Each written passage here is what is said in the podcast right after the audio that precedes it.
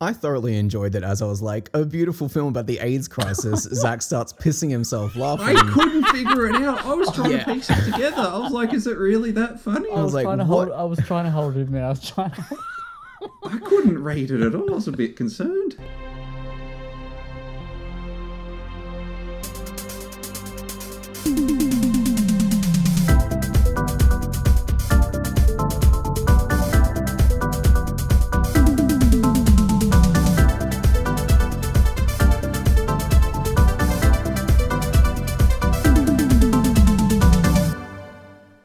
Welcome to the WellPlayed DLC podcast, Australia's juiciest gaming podcast. I am Zach Jackson, joined by James Wood, Howdy, gamers.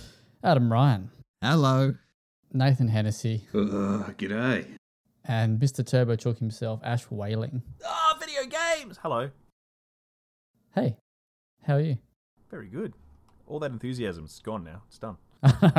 it's how's everybody else? Exciting night. Oh, Big night. Ready to rev, Huge old night. boy. We got some games to chat, Oh, What's we the games to discuss. We do, we do. But um, I got a not a confession. That's the wrong word. I got a uh, maybe an apology to make. Oh, that's rare. So on the we on the weekend, I uh, hung out with the great man KS at his Bucks party, Oh, here we and a go. few and a few northern folk were there, residing in uh, your Prestons and your whatnots, and they have um, Oh, they've confirmed. they've backed Oh, up no. Nathan's tales. Of, Yeah, They- though in in everyone's defense, they did not. They kind of looked at me like I was a fucking idiot when I said that, like there were clowns, but they de- they said there's definitely jugglers. Uh, jugglers, like jugglers are is definitely a thing. Clowns, not so much. Do they have to Jugglers? differentiate? There's no clowns, but there are jugglers. Don't they come to the same category of just circus Exactly. I'm. I'm with Ash on like- this one. like Don't start someone splitting standing hairs. there- Someone standing there juggling sh- something versus someone dressed as a fucking clown. I think that's. I think What you if better they- tell If the you're performing acrobatics and shit I was gonna say, on, like, sh- a, on a like traffic junction, you're a bit of a clown. There's only a red nose difference, mate. There, there you go. See, or a wig, Hmm. or just funny shoes. You don't whip out a Pokedex Oh, and it's try and Preston, figure mate. out They got funny what it is. shoes. They stole them. Um, So there you go. Works for days. Yeah, right. Cool. All right, let's get stuck straight into it. Anyone want to share anything about any game they've been playing? Keep it quick because we've got shitloads to talk about. I finished the Callisto Protocol. Really, really loved it. Anna was quite devoted. It was about eight hours long. Um, She wanted is- more. She is. She did. She is. Mate, she's mind blown that it got it got really, bad really loved it? Reviews. you used I two really- reallys there. I really enjoyed it. I did. Huh. I am. I'm surprised as you are. He he did say last week he thought it was ranking in maybe a little bit better than the Dead Space remake, Wow. Mm, in his humble opinion. I, I in didn't my dislike humble opinion. Does that hold true still?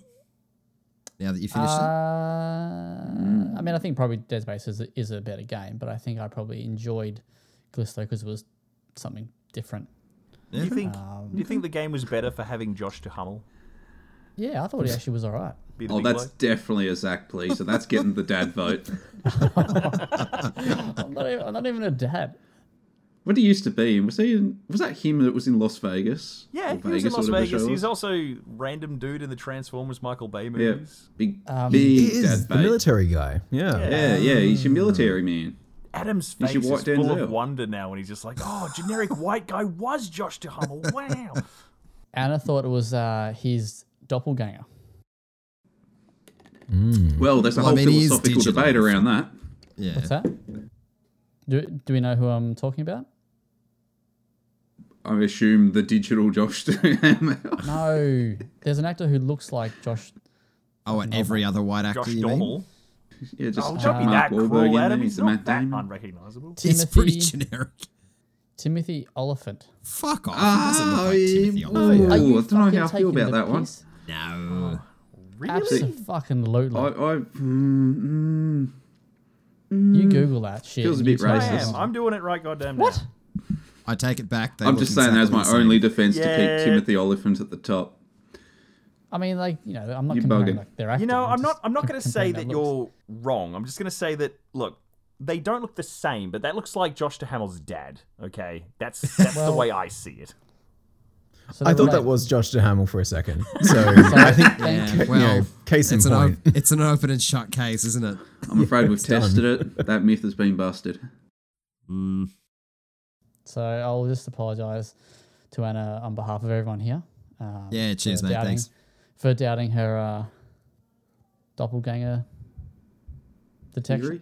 And now I'm going to make a conscious effort that if I ever see Timothy Olyphant, I'm going to say, "Man, I loved you in Las Vegas," and he'll probably deck me out. He was great in Rockstar with Mike Wahlberg. He was great Yes, in. Mandalorian. Weird cuts. Anyway, uh, finished that game and very yeah, I liked it. So fuck me, right? Yeah. Fuck you. How dare you? Uh, yeah, and then I've been playing something else, which we'll talk about. Anybody else? Fuck no. All content for me. Yeah, everything I want to talk about is stuff that I'm reviewing, and I'll talk about later in the podcast. Whoa. Foreshadowing. No one? I played Beat Actually- Saber. Game's still fucking good. There we go. I was like, no, I don't need to play it again, but apparently I do, and I've spent a whole bunch of money on songs, and it's got me back in again. Game's fucking awesome. Yeah, there's something special about it. I've, I've definitely spent a few dollars on it myself. It's Don't so play it anywhere fun. near enough. and it's You'll so work up a easy wicked to. sweat. Oh, it's a Oh, workout. yeah. Oh, it's a fucking Absolutely. workout. But it's such an easy That's- one to like introduce people to VR with because you can just whack it on. You understand, you know, you just swipe at the bricks. That's it, and then they start having a grand old time. So I love it for that alone. Is there a uh, there's no PS5 up, uh, sorry, PSVR two upgrade, is there? No, it just dropped on PSVR two. Oh cool. But, mm. Has anyone seen that, Any that VR bit from the. Oh, go on. Sorry. No, yours Any is on. any major differences between the one just and two? visually, like between the the difference between one and two is fairly stark. I played it on one and it was rough around the edges, but Yeah. yeah, two is super super crystal clear. Um, and frame rate wise, it just makes the game more manageable, I suppose, because the beat actually matches what's coming at you. So it's yeah, it's pretty seamless. Cool. Liking it a great deal. Yeah, take that, seams. Alrighty, uh, Nathan, do you want to kick us off? Unless James has got something he wants to talk about, but I think he's pretty I don't. pretty good. Fair enough. Uh, do Nathan, you got a couple of things to talk about. So start with start with System Shock. Let's go with that. Start with the biggest drop of the week. Yeah, That's. System Shock. So, this is a remake of the. uh, And I must define what remake is. In this instance, it's a bit of a visual and quality of life remake to the 1994 Scroll, game. scroll harder, Nathan. Make sure you're scrolling really Oh, hard. you're really hearing that, are you? Oh, slippery, slippery.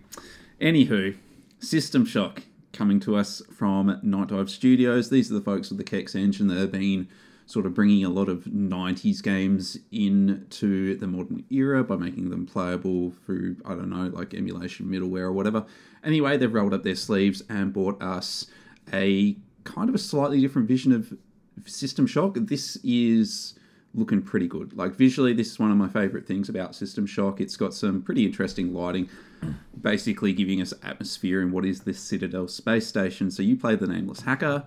You've been taken to this space station to basically loosen the shackles on their station's AI, which then gives forth a I don't know a kind of being to what is now known as Shodan, who has all these desires of now taking over the station, using that as a tool to demolish the Earth, create her own. Um, I guess subservient species by mutating humans, experimenting on them, and creating new kinds of uh, beings. So what we do is we start out at the bottom level of this station. We work our way to the very top. The way we do that is we mindlessly explore the depths of the levels of these stations, very much in the way that you would, I suppose, a, classic first-person dungeon crawler. So you're just kind of move in cardinal directions for most of the game. So you've got hallways that are heading north, south, east, west. They're going to lead to tunnels and rooms that are going to give you weapons, but mostly what you'll be looking for are key cards. While you're looking for key cards, you'll be surviving from mutants popping out of the walls and just uh, taking you down from behind without announcing themselves. It's an issue I came uh, came across throughout most of my 20 hours of the game. I would have died close to 100 times in this game. Oh shit. Uh, the one saving grace is if you've played Bioshock or System Shock 2, you'd of course be aware that death is only a slight inconvenience that's just spawning you or respawning you at this kind of um, medical station where you're there recomposed. Uh, the bummer of this is there's only one of these checkpoints on each level, and it can take a fair amount of time trying to discover one of these on uh, subsequent levels as you're actually trying to progress through the game. So, progressing through this game is a real slog. I think there's only about nine levels in total, uh, and you'll find yourself having to backtrack between these levels without any real clear indication to find what might be a oh, one of the shittest examples I can throw at you right now is uh, there was a panel that had a biological like like a sensor that I needed to pass in order to progress. And it just so happened that when I was three floors below in the mess hall amongst dozens of dead scientists, the game told me that I could pick up one of the scientists' decapitated heads. And I figured, why the fuck not? and assumed that it was just something I could recycle for some cash, but I forgot that it was in my inventory, and it just so happened that three levels later, that was the one item I needed to actually get through this door. Uh, it's a very obscure game. It's a game that doesn't really give you an idea of what your objectives are in order to progress and expects you to go and troll through all of the areas you've already explored with meticulous detail, finding the one wall panel that opens up the next area. It's mind meltingly dull at the worst of times. Uh, all your progress is going to be constantly interrupted by enemies not announcing themselves and taking you out from behind. Combat is kind of a bit shit because there's no feedback to any of the weapons, and eventually you just start feeling like you're feeling enemies full of nerf bullets until you get some of the later game weapons that actually start to pack a punch. But ammo is so scarce that you might only get a half dozen uses out of some of the late game weapons before it's just taking up a big bulk of your inventory space, which is extremely limited and there's only about three upgrades in the entire game. Uh, the one last thing I'll say is if you have played a shot game, you'll probably be used to expecting that you'll get like offensive technologies. Like you'll be able to power up some kind of cybernetic enhancements to attack enemies. There's none of that here. Uh, there's no offensive capabilities to any of the upgrades or things that you pick up. You, at best, most of these upgrades that you get, the cybernetic enhancements, are just UI elements the best one you get is a, a set of boots that lets you hover, and uh, and like a suit that lets you absorb radiation because there's a lot of like just em- like opened radiation battle barrels just like lying around the station for whatever reason. Uh, it's a fine game. It's not a bad game. It's an average game. I wouldn't really recommend it to anyone other than the nostalgia crowd that might have grown up in the 90s with this kind of game. It's kind of cool to have slapped a bit of a dinky shooter onto what is ostensibly a sci-fi dungeon crawler. I really like those old school dungeon crawlers, but unfortunately, any time I encountered combat, I just immediately rolled my eyes. And then the other shit part of the game is these what are called cyberspace sections, where you've got to effectively float around like it's in Descent, again from the 90s. You've got no sense of being. You just go around 360 degrees, dodging bullets and shooting down these like little faces that float towards you in this arena. It's a bit average. It's fine. I gave it a 5.5. Uh, it, as I said, it took me the better part of 20 hours. I had to use a walkthrough frequently, uh, but but I would persevere until I did. Like I would be walking around, backtracking for hours before I'd bite the bullet. So just be aware of that. You know, this is a game that you need a pen and paper with. Otherwise, you're going to be consulting tutorials and walkthroughs, and your mileage may vary. But Shodan's still really cool. Cool. And you never played the original, did you? No, no, no. I've only ever played System Shock 2, which, in my opinion, is a far superior game right from the very get go. Uh, but this is still really cool as a kind of history lesson, as a precursor to what we now understand. I suppose some reviewers are saying this is a precursor to the ImSim. I don't fully agree with that, but I can kind of see where they're coming from, and that's that's a neat idea. Well, this was made by Looking Glass, correct? Yeah, so that's the studio that went on to do, I think, like Deus Ex and, And Thief. like yeah, Thief, like the biggest, the big name blockbuster FPS games that define the '90s. So it's it's I such a big legacy. They broke out and did Bioshock? Question mark. I should I uh, should know. 'cause I so read the dude that fucking did Bioshock, I don't. Ken He Levine. came from Irrational, I think. So Ken Levine. yeah, I don't think he was Looking Glass technically, although some Looking Glass folks worked on it. Seems like it was from an era where like eventually everyone split up and started doing their own takes on those fundamentals anyway. So Yeah, it's, it's, yeah. it's all shared DNA. It's all very incestuous. C- correct, correct. He was at Looking Glass, Ken Levine. Yep. Oh, there you go. Yeah, so I know the big wig for for these games at Looking Glass was Warren Spector. Warren Spector was obviously the visionary behind Deus Ex, which came to redefine what these games were capable of. So, um, huge caliber of game. That's why I think this is really curious as a history lesson. Do you want to sit through a twenty-hour history lesson though? That that's uh, that's your call. That was going to be that- my uh, question because I don't have any nostalgia for the series at all, Yeah. but I respect it for kind of the foundations that it laid. So I was hoping that this might be kind of more. Uh, I don't know. You you toe the line, don't you, between keeping the original vision intact because it's so beloved and because it did so much, and then completely remaking it to kind of bring it up to today's standards. Like, do you think it will have an appeal with people who have played it? you know, all those years ago, and they'll be happy with it being unchanged. Well, at least in my conversations with folks outside of the media sphere that were looking forward to this because they played it as kids, they're willing to overlook a lot to kind of get that nostalgia jolt, take it like a drug kind of thing. And I respect that.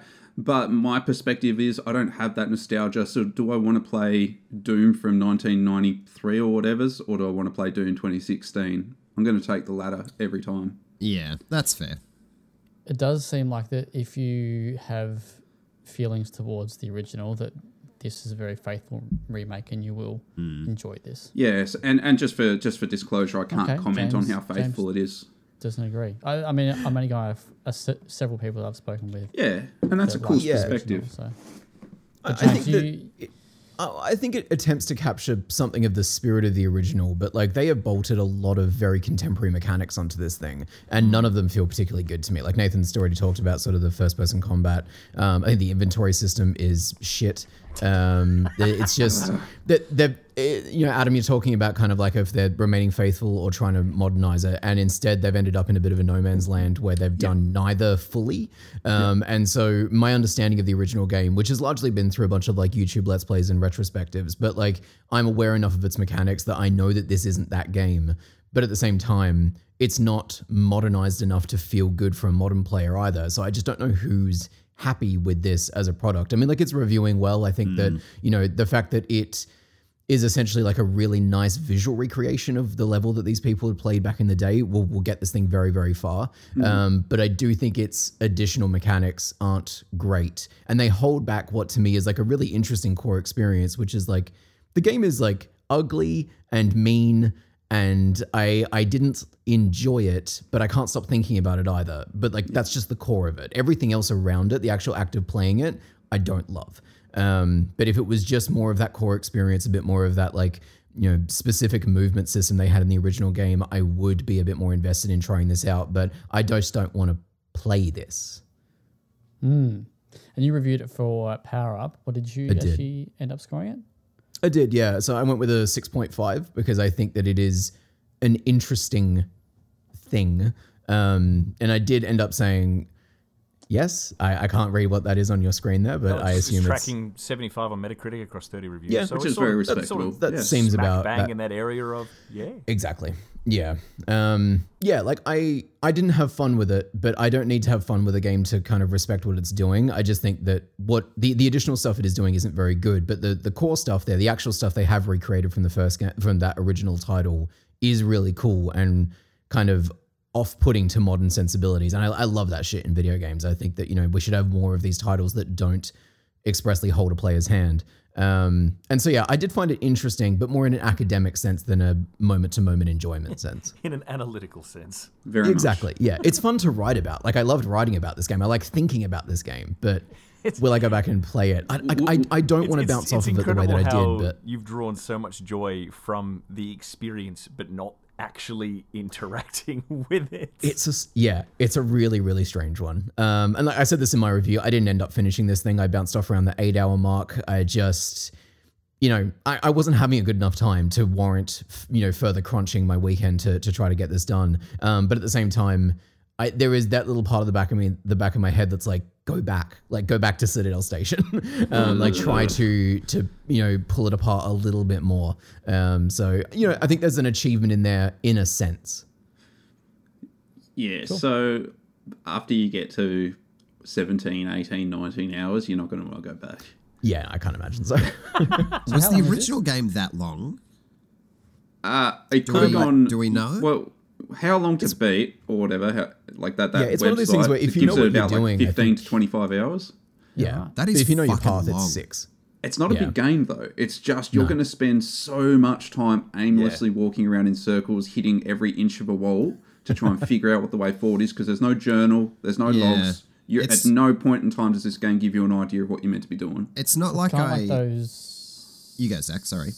Old point and click games where you got a pixel hunt, where you got to Yeah, try you will pixel Oh. hunt. You gotta Oh my lit- God, literally yeah. try any combination of anything just to try and push forward. Ah, use the pulley with the chicken on the rope. Yeah. It, this game delights in obfuscating what are very simple objectives, and uh, yeah, you, it will require tremendous patience for you to enjoy this as a piece of entertainment. I enjoyed it as a history lesson. but does it feel malicious, or is it just a case of that was a different time and this just that kind No, of this this feels like didn't Night work? Dive. This like like um, James said, it's always this no man's land between. They're not preserving the entire uh, original vision. They're trying to make some changes or improvements, but they're just not going far far enough. Uh, It's, it's a little bit half-hearted. Yeah. What an I intriguing. will say game. though, if It you want is. to end on a positive, uh, the voice actor for Shodan came back and she re-recorded all of her lines and Oh, she kills it. Did hear crushes that, it. yeah. Yeah, she's incredible. That's awesome. It's my yeah, it's prob- amongst my favorite parts of the game. And I think all reviewers agreed on that. Shodan Yeah. is a, is just a timeless villain. All right, let's let's push on because we got a we got, heaps to talk about. Adam, I want you to come in for the landing. I want you to take off with your uh, tabletop reviews here. Let, let's get those out of the way. Yes, That was sounded that sounded very mean. I didn't mean- I know Let's how just much. speed through this trash, Adam. Get to work. I know how much you love board games, Zach. So I will go through came out way meaner than what it meant to be. It meant at like a fucking snail pace. I'll tell you about every mechanic. Um, no, I've got two review board games to have a quick chat about, both of which I think Nathan will be excited about for different reasons. Um, the first one is called Trekking Through History. Um, it's more of a, I'd say maybe like a family board game or kind of a a light, like a like a warm up game. If you're gonna have a, a big night of playing board games, this is one you could crack out and smash out in half an hour to kind It's of the pre-drinks. yeah, to kind of get you in the mood. Um, it's a two to four player resource collecting game with a, a historical theme. Um, and I know the idea of playing a board game based on history m- might not uh, rustle your jimmies, but it is beautiful as far as artwork is concerned and how the mechanics kind of tie into the theme as well. Um, so each play as time travelers, and you've got an itinerary to help you plan out your adventure um, to pivotal points in human history. The core mechanic is that you collect cards, and each card will give you resources that you'll put on your itinerary to fill that board and gain points. So the core of it is very simple, um, but there are two things, two mechanics that get you to think a bit more strategically. So one is that you're rewarded for visiting events chronologically. So each year, uh, each card has a year on it. Um, so say uh, learning art from the art of war from Sun Tzu, uh, or measuring your height against Napoleon. So you'll get uh, extra points. Say, I think if you get five years or five trips in chronological order, you'll get nine points. Whereas if you get a string of nine cards in chronological order, you'll get 21. So you're incentivized to think about what cards you're taking, not just based on the resources that you need to put on your board. Are those actual objectives, or is that just a random personal example you made up? No, no, no. That, those are those are actual examples. So and you read The Art of War with Sun Tzu, and then you make fun of Napoleon's height. Yeah, yeah, pretty much. Yeah, it's all enough. very it's all very light-hearted. like you're not going to be touching on the the darker um the darker points of history, but it is educational in a way because it's focused towards kind of that family vibe. Um, there's great art and there's kind of a a description about that event on the back of the card as well that you can read. It's very similar to Parks, um, which is based on the a bunch of the different national parks around America, and it's got similar mechanics. Um, but the other mechanic is that each card has um, a number of hours that takes out of your trip, um, and you've only got 12 hours in each turn, of which there are three. So there's a, a little spherical board um, that you will take your marker around. Um, and once you get to the end of the 12th hour, that's it. If there are any other players that are still playing, they continue on without you um, until everyone's reached their 12th hour. Uh, you're in, rewarded for planning your trip effectively. Like if you hit the 12th hour, bang on using the right amount of hours, um, you'll get like a, a few extra points. Um, and instead of going around the table, uh, turn order is dependent on who's in last place on that tracker. So you can strategically gather a few lower cards to get a few turns in a row to kind of bolster your your string of cards. Um, the game is fantastic. It's super super easy to learn. Um, I taught a a group of people that only really play Monopoly, Uno's, those kind of family shit games. Um, they they caught on really quickly, not because I'm good at teaching board games, but because the rules are really simple, um, and the rule book is set out really well to just give you kind of a stream of how the game runs. Um, I'd recommend it to just about anyone. You don't really need a skill level. It introduces a lot of core mechanics that other games in the hobby kind of uh, elaborate on, um, but nothing's too heavy or complicated. So it's a nice little introduction to being more strategic when you're playing board games.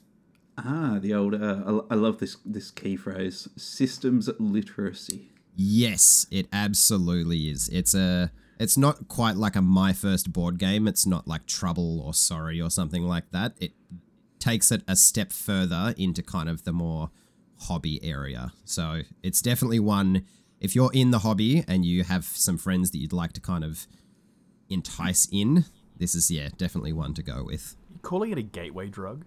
Pretty much, man. That's very much how it's coming across, isn't it? Like he's gonna have to Shanghai people into this hobby. Pretty Just much. Try, try a little Hey, bit baby. of this. But yeah, honestly, there are there are very few downsides. All the components are fantastic, really high quality. All the com- um, like the there's no board. It's a big neoprene mat instead, which Oh. I'm always a big fan of. I, I have been Opulent. feverishly googling it while you explained it. I just all I found is this picture that says "What's in the box?" and I said that is neat. It's full of colors it's and fun. gorgeous, and yeah, if you have kids, um, that I, I mean, it's And why are you listening to us? Yeah, it's li- Yeah. it's lightly educational and good fun at the same time. But I've also been playing another game this weekend that if trekking through history is like accessible to new people to the hobby, this game absolutely is not. This is more of a, a heavy hobbyist game. It's called Mind Management or Mind MGMT. Uh, it's a hidden movement game based on Matt Kindt's graphic novel of the same name. Um, it's a two to five player game where one player, if for those who aren't aware of what a hidden movement is, one player secretly moves around the board while the other players try to find where they are, get to their position, and capture them. Um, so the the four they're called rogue agents play on the game board. So your typical game board, it's a big grid. Um, whereas the recruiter, which is the one person, has a little shield, and it's got they've got a miniature version of the same board behind the screen, um, where they can use like a dry erase uh, marker to mark out the steps that they've taken. Um, and the rogue agents, so the one the the four players that are using the big board, uh, have a number of different actions they can take. They can take two steps, and they can either ask, capture, uh, shake down, or reveal. So more or less, the board has a bunch of different features. So there's like um, graffiti or umbrellas uh, or big coffee cups that are scattered throughout the board. Um, you can go to those places and ask, "Have you been past one of these on your travels?" And the one player, the recruiter, has to say truthfully yes or no, and then they show them one instance of them passing that on the board. Once they've done that, you can use the reveal action, or someone else can use the reveal action to reveal exactly what turn they were there. And that starts giving you kind of a, a broad idea as to the route that they've traveled, um, where they're going, what they might be after, and then ultimately where they're going to be so you can go on that space and capture them. Um, there's heaps and heaps and heaps of little rules that I won't get into here because it would take forever. Um, but there are different abilities that both the recruiter and the rogue agents use to kind of spice things up a little bit. Um, and once you've actually finished the game, there are 14 micro expansions um, that add new elements into the game as you play. So the idea is that you'll play the game a few times over with the same people, and whichever team loses, they'll be able to open up one of these. They're called shift packs. Um, they'll be able to open up a shift pack that will introduce a new mechanic that will give them the edge in the next game. So then likely they will win, and then the other side will be able to open one up for themselves. So it kind of drip feeds you these new mechanics via these shift expansions until you've got a shitload of different mechanics to play with, and you can kind of Frankenstein your own game together how how you see fit. But the game is it's dense in like different artworks. It's all very messy, but it's simple at its core. Game is fucking fantastic. If you haven't played a hidden movement game, this is absolutely the one I'd recommend. Very nice, very nice. So will we will have reviews on the website at some point? yes, should do. If not by the time you're listening to this, it'll be over the weekend. Very cool. Very nice. Anyone uh, keen to check out those board games, Nathan? Yeah, look, I haven't played one of these cat and mouse sounding games before, so this sounds really neat. I like the fact that you've got someone on their own little board plotting out their own little schematic of travel, and you've got to hunt them down. That sounds like a, that's that sounds neat. I was It's- having a chuckle because I googled it and actually pulled it up and it shows like the board and the little, the actual little miniature board that the guy Yeah. has with the pen. And I was like, it's, It's adorable. incredibly tense, regardless of which side of the, the screen you're on for different reasons. It's, yeah, unlike any other board game experience you can have. They're great. Very nice. Very nice. Ash, Hello. you and me, do you, do you want to rock scissors paper for who goes next? Yeah, let's do it. Ready? Rock, paper, scissors. No, Brother. wait, you- Well, he's got that Tassie latency. Do I? then how did I win? If I'm lagging, how did I win? That makes no sense. For the viewers at home, I just dropped scissors to Zach's big fat massive paper, but you know. Yeah. nice. Okay, well in that case, Talk to us about Diablo 4. uh, ladies and gentlemen, Diablo 4, good game. Anyway, thanks for coming to my TED talk. Uh, what are we going to do with the rest of the podcast? No, look, I've played far too many hours of Diablo 4 where it sort of reached a point where I look back and question my life's decisions, but at the same time, I don't I don't undervalue what I've done. Uh, I suppose to put it into really basic layman's terms, uh, people would ask, "Is it good?" And I'll say, "Tell you what, it's probably taken all of the things that people really liked about Diablo 2 and the things that they wanted to keep from Diablo 3 and they've somehow mushed it together and made something that's far prettier than both, has an audioscape that'll absolutely blow your nuts off with just how atmospheric and crazy and cool it is, and somehow created an RPG system in the middle of that that actually combines sort of the best hits of both those games and created something that is still whole unique in the sense that it hasn't really been done like this before, but it is just as cool. And it's good. It's really, really good. Uh, full disclosure, there is two sets of embargoes, and by the time people are listening to this one, the first embargo will have lifted, so I can talk about the game and its systems and story to the point, but I can't go into depth about the game's story, which, I'll be honest, is a good thing. Not because it's bad, but because it's something that you kind of need to do it yourself. It's this isn't one of those games where you sit down and you know, I said before we started the podcast, sit down on one of those YouTube channels which is like Diablo 4 full movies, cutscenes, watch now. You'll do that and you'll see a bunch of epic moments, but you will not get how hopeless and inconsequential you can feel while playing this game. And that's only in the first act, so you know, that's still under embargo. Um, for people who really like action RPG games, good news is is that Diablo 4 is absolutely the new stage set for people who want to binge on something moving forward. I I said in my review that people sort of treat Diablo games like an old familiar blanket that you sort of cuddle up to under, under on, on like a cold night. You know, Diablo 2 stayed installed on people's computers for decades. Diablo 3, even after its, you know, rocky start, got hurriedly fixed and became a staple. Like, everyone has a mate who says, yo, new Diablo 3 season, you joining me? You know, question mark. And half the time people say, yeah, yeah, I will. Diablo 4 is, gonna, is going to fill in that space moving forward. And for good reason. Because it's an exceptionally well made game. And it, it works.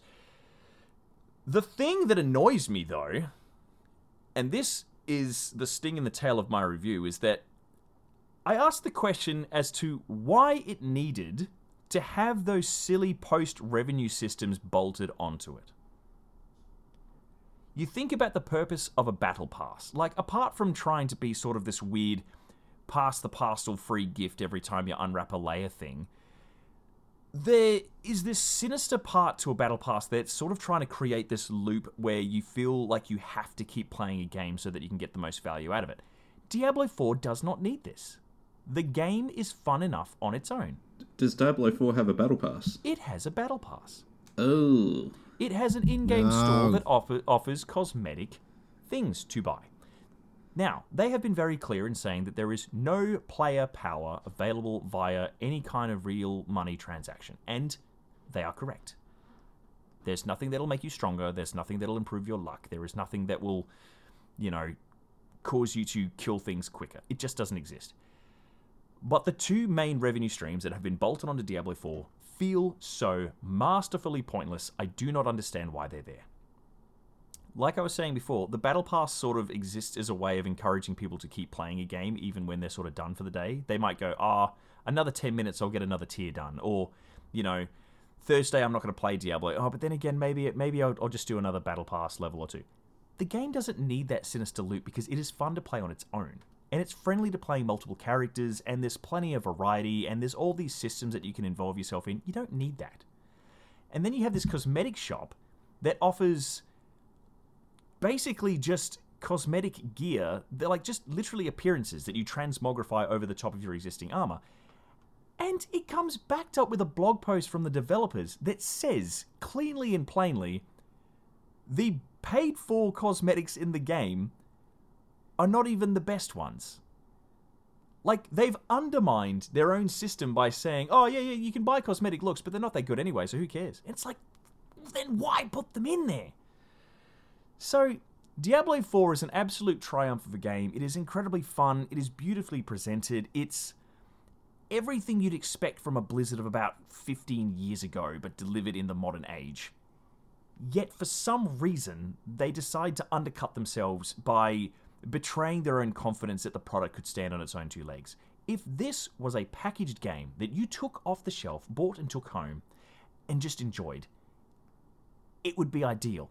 Except it's got this weird, sinister, misshapen hand reaching towards your wallet the second you pick it up, and you don't know why. I just don't get it. So, So yeah, it sounds like the perfect game minus, or at least the perfect Diablo minus the monetization. Is that right? It's it's exceptional. Honestly, the progression is fantastic. Every class has this really great power curve that means that, uh, like, I I played two classes, not to fifty because fifty is quite hard. I got one. I got my necromancer to fifty, but that's basically cheating because the necromancer is fantastic, and I got my druid to forty-two, and that's basically you entering endgame. Like I entered endgame about forty-ish on both of them. Characters play so differently, and their power curve is so different before you hit endgame that it's it's fun the the necromancer sort of has this power spike that starts off and stays with you the whole time. You sort of just start tweaking things, but you always feel like you're in control. Whereas the druid has peaks and troughs. You have these spikes, and then you sort of hit a new challenge, and then you look at your build and sort of fix it up again. And the way that the game lets you sort of respec and play with yourself, there's there's a quote for you, um, means that you sort of you keep hitting walls but crushing through them, which feels great. So I jumped onto the rogue. That thing has a power spike that lasts for like a good 25 levels. Like you just start off feeling unstoppable and you stay that way for so long, but then it starts to peter off. And it means that there's this really meticulous level of mechanical design that's just, oh, it's like crack. It's fun. I liked exploring every character. I said in my review that obviously my brain has been rotted from years of exposure to MMOs where there's sort of this weird constant parity between classes because obviously everyone's playing together and oh if, god help me if jimmy isn't as strong as john then oh they'll take to the forums and they'll complain. But do you know what happens when you complain about a class in diablo 4 do you know what happens when you're a druid main and you say hey i just hit level 30 and my effective health isn't really keeping me up anymore? The necromancer players go get good shithead. But then the other druids go ah that's because you haven't got thundering strikes yet. And they go ah like, are you going werebear build or you werewolf build? Have you thought about doing? And there's just so much depth to what you can do that it stays engaging and fun, and that's what made me fall in love with it. I'm going to really enjoy this game moving forward. This is not a game that I'm going to review and then shelf. It's a game I'm going to keep playing, and like Diablo 2, like Diablo 3, I'm going to play it for years, probably. It's going to become a binge game. It's going to become the weekend. I don't know what I'm going to play. Diablo 4, let's jump into it. But it just has this weird skid mark in the undies that I wish wasn't there because it doesn't need to be and it feels pointless. And that's the thing. I'm going to have to be an advocate for this game, but I have to keep saying those cursed words just ignore the in game shop or don't engage with it or pretend it's not there. It doesn't matter. You don't need to engage with it. Ignore it. I have two very quick questions. Go for it. TED Talk, open floor. One, does it have a an in-game marketplace like Diablo 3 did? No. That's going to cause a fucking dumpster fire. Cool. Excellent. No, not at all. Second question, why isn't the monk in the game? He's sorely missed and I want to play as him. Uh, I can't. I'd love to tell you why. Um, they have confirmed that there will be post-release classes, and they have. This is at least pretty good. They've said that the post-release classes are probably going to be released in a very similar strategy to how the Necromancer came to Diablo three. Just small cost, yours, possibly with a little miniature campaign for them, that kind of thing. And I'm like, eh, I have no problem with expansion content. That's fine. I I like stuff like that. But um, yeah, you're right. Where's the monk? Where's the holy warrior archetype?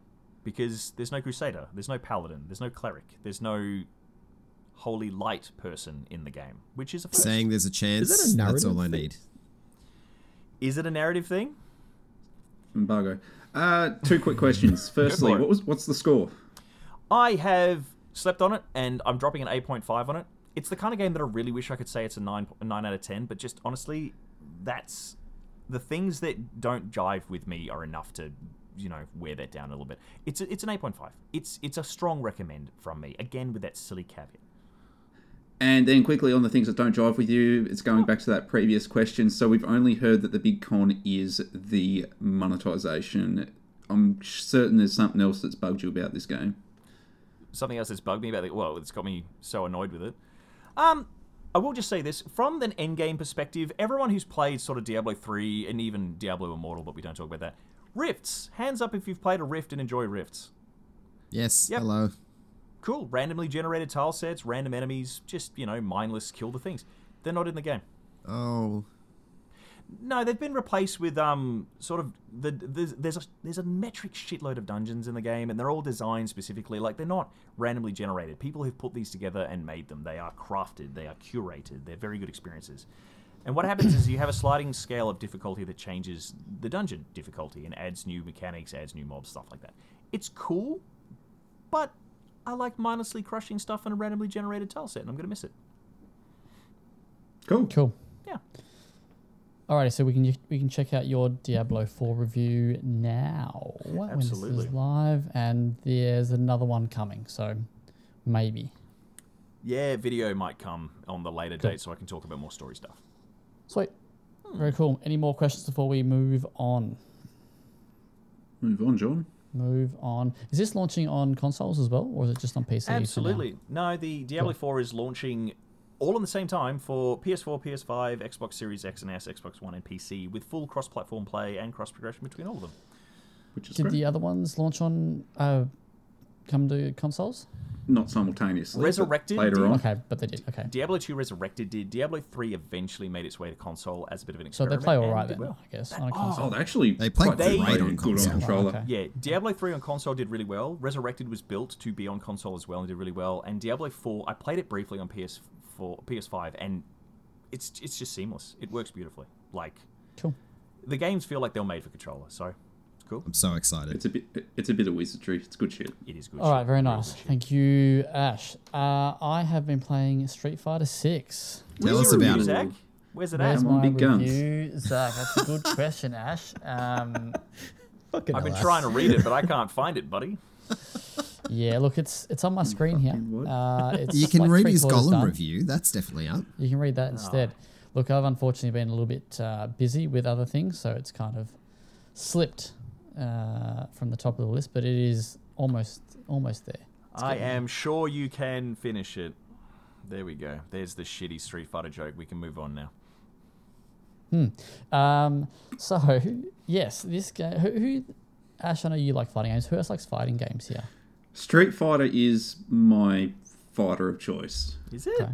Are you any I, good as it, someone though? who's shite at the genre, it's the one that I feel most comfortable with. That's not Smash.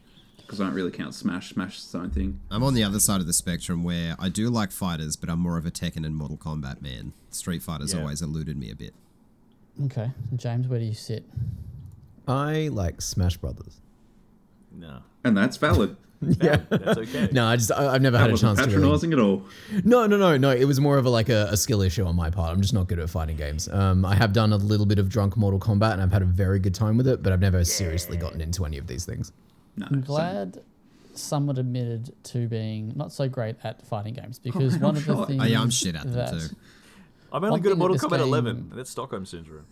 Uh, one game that this game does, one thing that this game does very well is it is the uh, the entry barrier is dropped right down. So there's like a new, um, so there's two cons- there's two control schemes pretty much. So there's a the classic, which if you want to learn all the moves and all the button prompts and whatnot, and go fucking knock yourself off.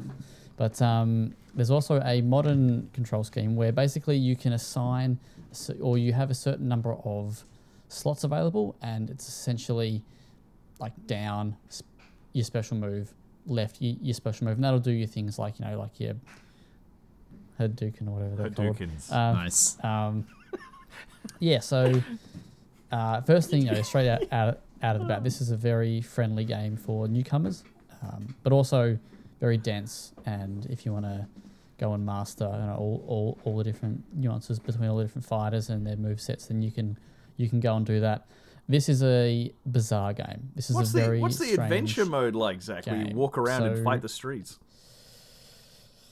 Yeah, so there's three modes, right? So there's we've got um, we've got World Tour, which is the single player story driven RPG mini open world kind of game thingy. Um, sorry, mode, and then you've got the Battle Hub, which is your online like social space where you can take your character from the World Tour, and then there's also the fighting ground, and your fighting grounds like your arcade, your versus, your training, and your your basic sort of stuff. When you do the fighting ground, you've got uh, 18 characters to choose from. I think there's a there's a handful of newbies, and then you got all your all your mainstays that you probably know. Uh, Nathan, you're a Street Fighter dude. Who's your primary? It's got to be old Ryu, surely. Okay, I'm more of a Ken guy. I like Blanka. He's green. You like Tekken, so go away. I say this because I think Ryu's the only like control set that I bothered to learn, Right, yeah. and but fortunately his fundamentals translate across most of them. I mean, if you play him, you can play Ken pretty much. So, Hundred percent. uh, yeah. So there's a good there's a good range of characters to play out of the back, um, off the bat. Sorry, but um, one of the things. Uh, hang on, let me get up my review. Sorry. So yeah, and then you've got so your yeah. So let, let's talk about World Tour, right? So, sorry, you booted up Yeah, let's. and This, you, this sounds like it's out of your comfort zone. I can't wait. Let's This talk is- about let's talk about this, and then like four seconds of awkward silence. as you, Oh, it wasn't awkward. No, I enjoyed it too. This is odd. It's I don't know. I was not expecting this kind of thing from a Street Fighter game, and I like it that that, it, that it's in here. Do I like it? Question mark. It's it seems like a very very good. It's very newbie friendly, so I feel like because essentially what it is, it's like a long tutorial. Is probably like a very simple way of, of, of like putting it. So you create a character. Um, if you're lucky, it'll look like Freddie Mercury with green hair, which is what I did. Um, and yeah, so you basically you're a student of one of the new characters, Luke, and you start and you've you know you want to become a fighter, and everyone in this world is a fighter. Um, and then you kind of master. So you yeah, so like the idea is that you start off in Luke's gym and you start mastering Luke's skill set and technique, and then you go out into the world and you you fight people just on the street because why the fuck not? Because you know they're standing there doing like minding their own business, and you just push the square button and you have a have a one round fight and you get XP and level up. It's Yakuza. Um, kind of. Um, I've I have heard that. Uh, I've not played it, That's, so I that's the first thing that came to mind. but a few people have said that it is, is very similar to to that. Uh, yeah, and then essentially you go around the world and you meet legends of the game. So you meet like Chun Li and Blanka and stuff like that, and you then mar- then you then. So the way it works is in your menu you can assign a primary style. So if you want to learn Luke style, or you want to learn Chun Li style, or Ken style, or whatever it may be, you actually assign them to be your primary uh, fighter, right? And then yeah. when you're in a fight, whether it's uh, so in the world, like whether it's just in the world or doing like one of the story missions, you're actually leveling up that skill set. So the more that you use that uh, fighting thing, uh, the more you, the more moves and stuff that you you unlock. And then over time, you basically build this beast of a character, and you can choose like if you want to have moves from Chun Li, if you want to have moves from from Luke, you want to have moves from Blanka, you can actually assign moves to your character, so you can actually have moves from all these different fighting styles. It's a bit of a grind. It's in fact, it's a fucking massive grind. Um, and the open world stuff is tedious at times. So you will have to do missions and favors for people in the world. One of the missions I had to do was to, because there's another character within the story that you, you that you start off at this gym with, and he steals a bag. Is, is He- it the Gary Oak? Right. deal? Gary. It's not Gary. He steals a bag, right? This like Gucci or whatever the fuck it's meant to What? be, right? in- in He's a the world. criminal? whatever. Anyway, he- he steals it from from the, the- from this gang, and you your mission is then you go meet this counterfeiter. You then travel to like Rome and elsewhere across the world to get leather and a little uh, like a gold emblem thingy to make this counterfeit bag to give back to the um, to give back to the gang. Did you just say you do a fetch quest in Street Fighter? Yes, correct. What Jesus Christ. fuck? the most That is- roundabout way too. that is essentially what this game kind of is. So you go and do all this random shit. Um, you know, I uh, there was another ear- like early mission where I had to go. I had to go look at this poster, which was for like a fighting tournament, and then go back to the gang leader. And all the time in your in, when you're in this world, every single bad guy wants to fight you. So they will chase after you, and if they hit you, it engages a fight. It is Oh my god. so Yakuza. repetitive and borderline fucking frustrating. I was it's driving me insane. Like I'm just trying to I'm just trying to do my mission, bro. I'm just trying to get my counterfeit bag. Like Just trying to play karaoke. Um, there is a skill that you can get. I think far too like it's it's you, it's not early enough in the game, but you can it, the skill basically limits or lessens the amount that lower that low lower level opponents will will attack you in the world. You So until you kind of have have that, the game is can be very frustrating. All I wanted to do was climb this ladder to go tell old mate about something, and every gang member buddy in the world wanted to fight me, and it's ugh, annoying. But um, so yeah, you, you get XP and then you can unlock like moves and stuff, like I said. But you can also unlock different clothing. Uh, you can then go to the shops and buy different clothes. I got myself a nice pair of denim, denim, denim uh, pants. You can go to like food vendors and get food, and that, that's how you. So when you're in the world, your um, vitality or your health doesn't actually regenerate unless you level up. So if you're in a fight, like in this world, and you got like eight different people that want to fight you, so you you, know, you do one fight and there's three fighters in one fight, you beat them, and then ten, like ten seconds later, another person comes up and punches you in the back, and half your you know your health is gone. You start that fight with half your health. Just um, quickly, Zach, because you mentioned multiple fighters in one fight, is this like a typical like 2D plane fight, or is it more like a weird Tekken 5 mode where it's like a brawler? It's like Street Fighter, like fights, like like your Mortal Kombat, like your Street Fighter, like yeah, your Tekken like on a 2D. But Yeah, there's yeah, but there's multiple opponents. Is it like one at a time and you knock Mm. one out and another one jumps in? No, They are. There's multiple on screen at correct. once. Jesus. Usually they usually only one will attack you. Oh, they do the Arkham, one or one the Arkham one or game two thing. Uh. will attack you. Like there are like uh, there's there's like different levels of enemies. Like some will throw shit at you, some will only block, for example. And they, so you got to break their block down. Um, yeah, the open world, like the the story stuff is it's goofy. Like it's it's extremely goofy. It's lighthearted, but it's whack, man. It is fucking strange, and it's just why? Like why am I? And then like so there's another mission um, where you have to. This is this is when you meet Blanka and you have to go to Brazil to get Luke a souvenir. That's your mission. Hold on, isn't the whole point of a souvenir to like bring it back from your? No, you know what? I'm not going to get lost in the weeds on that. Never mind. Um, anyway, so that's so that's that part. It's kind of frustrating, but it, like like I said, it kind of acts as a subtle tutorial because essentially you're learning all these all these different um, move sets and fights, and as you kind of go, they're like introduced over time. So it's kind of neat in that regard, but I don't think it's going to be for everybody who wants to do this sort of stuff. And it goes, it's it's like a twenty hour slog too. Holy shit! Did you get tricked into playing a JRPG?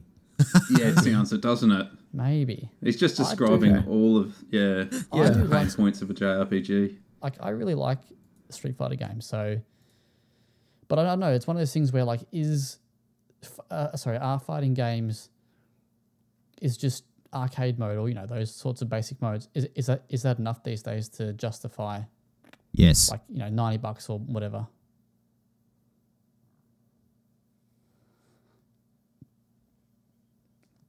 mm-hmm.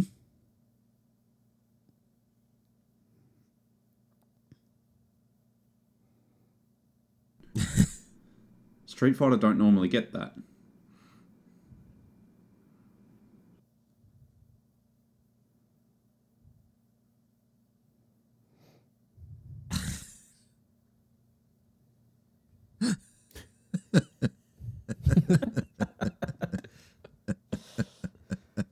Like I- it's just like like you there can be like these old ladies like on the street and you just go up and fight them and just Imagine if this game was set in Australia. it's fucking bizarre. Fucking oath, the kind of side quests. But the cool thing is, is that oh, there's another thing. I'll stop. That that's like So- your end mission boss, mate. Um, so yeah, and, then, and there's like things like so moving uh, between like train stations and stuff. So the game is set in Metro City. Does, does that name ring a bell for anyone? Fuck no. Metro City. Ah, where you- generic town. Apparently, it's the, uh, it's the location from Final Fight. So, um, so there you go. That's trivia. Why? Why not? I say, but um, uh, yeah. So and then like when you're on this, so when you're on this train, uh, going to like a different fast travel point. I think once you use the train, you then you then unlock the fast travel point. I think, um, but you got to spend three minutes on this fucking train fighting everybody that just wants to attack you on this train, and uh, it's, it's um it just can be a bit of a drag. I've played about ten hours of it, and Sounds Yeah, tedious. yeah. But like the cool thing is, is that you so all the shit that you do with your like your character, your avatar and stuff, you actually can use that in the battle hub, which is like the online um, social thing where you can yeah you can go and fight people with your character and stuff. So it's it's kind of cool. Um, Can I ask on character creation? So I, I assume there's obviously an aesthetic component to this, but like, how do you go about building the core structure of a fighter? Like, do you choose combos? Do you choose powers? So that's where you uh, your so you're learning about each like you pick a character to learn about or like a master Right. is what like or legend or I think it might be master. Um, you pick that and then you basically learn their fight style.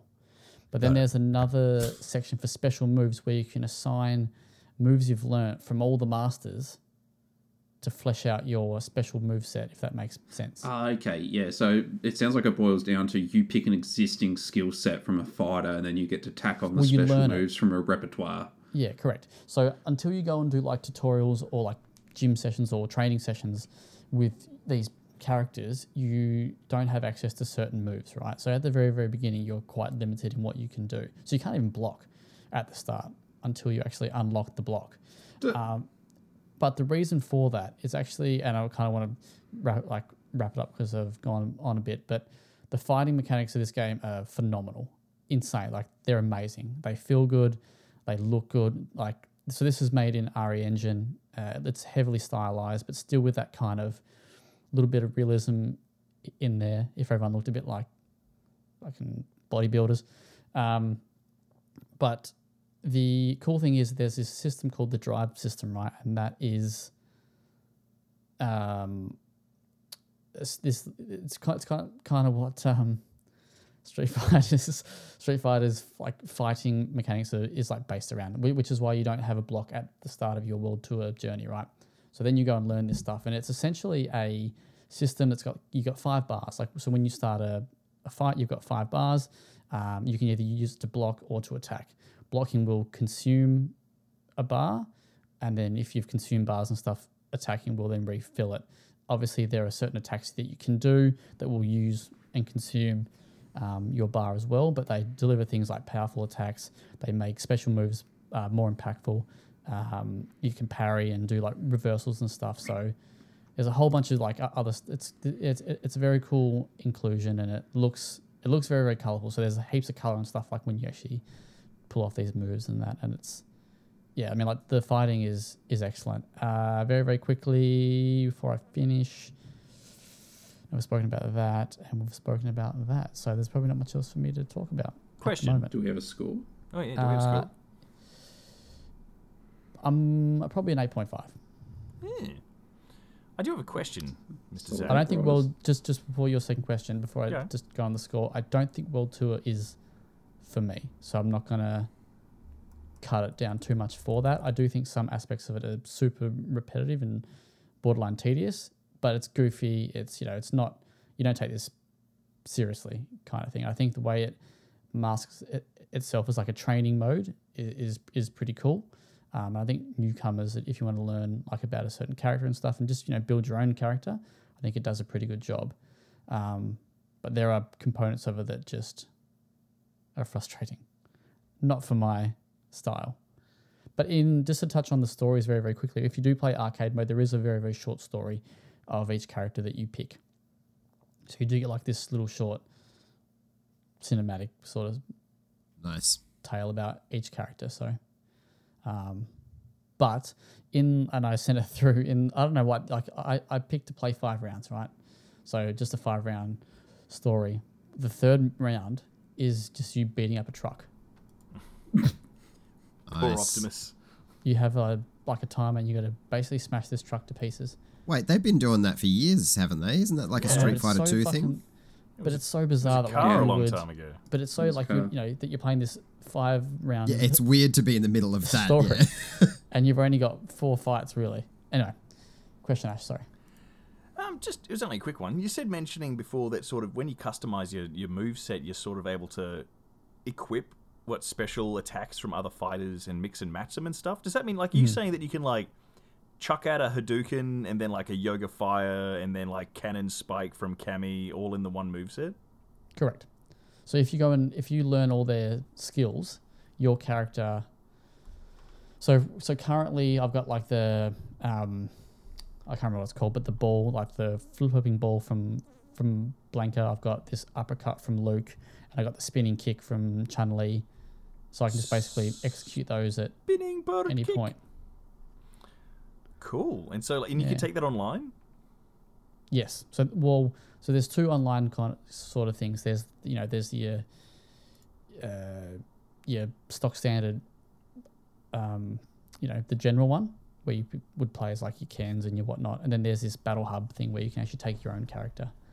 Fair enough. to it. So I was just wondering if there was a possibility that people are going to like come up with the most broken build they can and then just spam So- that online. Sounds like it'll be relegated to its own mode, though. Yeah, well, there sounds is like like, pure chaos there mode. are things that they do. Um, so there's actually another simplified control scheme which is called I think it's called dynamic, which is even more simpler than than the modern one, and I think that is disabled for online play from memory because it's far like it's far too easy. Um, Just But it- assigns combos to the bumpers and shit like that. yeah, so it's just yeah, but the way yeah, having this modern control scheme is just it's very inviting for new players that you know you, you don't feel like you're just being used as a punching bag when you go online and get your ass kicked by people who've been playing for 15 years. Anyway, First, first time I've been interested in Street Fighter in a while. um, good game, very very good, good, uh, good, good fighting game. Review will be up very very soon. I promise. I promise you, Ash. All right, Nathan. Uh, go to Last one, bring it home. Atrean. Etrian. Etrian. Etrian. Indeed. Almost got it. So, Atlus has gone digging through their backlog and they've made the strange call to bring out the Etrian Odyssey trilogy back from the mid 2000s that was from the Nintendo DS.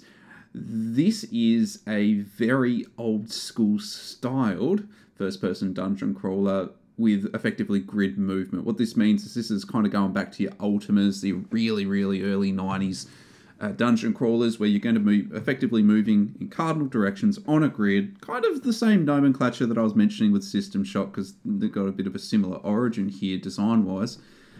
So effectively, you'll be you're, you're going to start this game by building up a party of characters. You don't really know what they do or who they are. You're going to build them up along the way uh, from various different classes that you fulfill your pretty typical archetypes your hunters, your farmers. Farmers is an interesting one, um, gladiators, archers, so on and so forth. And then you're going to basically explore a labyrinth, an uncharted labyrinth. So, similar to System Shock's station, we have uh, in the first game, I think, the tree of Yggdrasil or something like that, and you've effectively got to chart it. And charting this was really cool on the Nintendo DS because you had the touch screen. So, as you're exploring these labyrinths, these dungeons, and you're moving square by square in the first person, you're also drawing out the map with your stylus. And that was essential because these games come jam packed with traps and puzzles and quests and a lot of these sort of hidden elements to the dungeon that the game isn't really interested in pointing out to you. It's expecting you to learn and then record. So, very much again like those early 90s games, there's a lot of sort of bookkeeping necessary. You're going to be scribbling a lot on screen.